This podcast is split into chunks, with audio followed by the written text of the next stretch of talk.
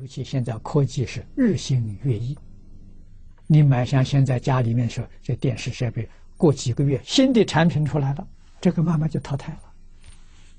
你家里摆着这个，朋友来的时候觉得自己寒酸，觉得自己没有面子，错了。一样的收看，并不丢人呐，而且提倡节俭，你一家过得多幸福，过得多么快乐，这是他们做不到的。啊，他们虽然住的是豪华的住宅，啊，住宅也是一样的，啊，房子住上几年又新房子出来了，啊，看着动心，又想把房子卖掉去搬搬到新房子，又要加好多钱，哎，你不是自己给自己找麻烦吗？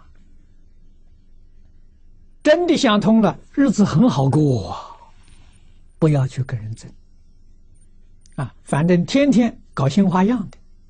搞新产品的，啊！我在三十年前在香港讲经都讲了，那是什么？那是魔，魔手啊！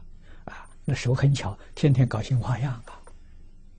哎，你出不了魔掌，哎，你受他的控制，天天为他辛辛苦苦就劳碌赚的钱，全去供养他了。你为什么不跟佛学呢？为什么跟着魔走呢？你跟着佛走多快乐！你跟着魔走多辛苦啊！魔在哪里呀？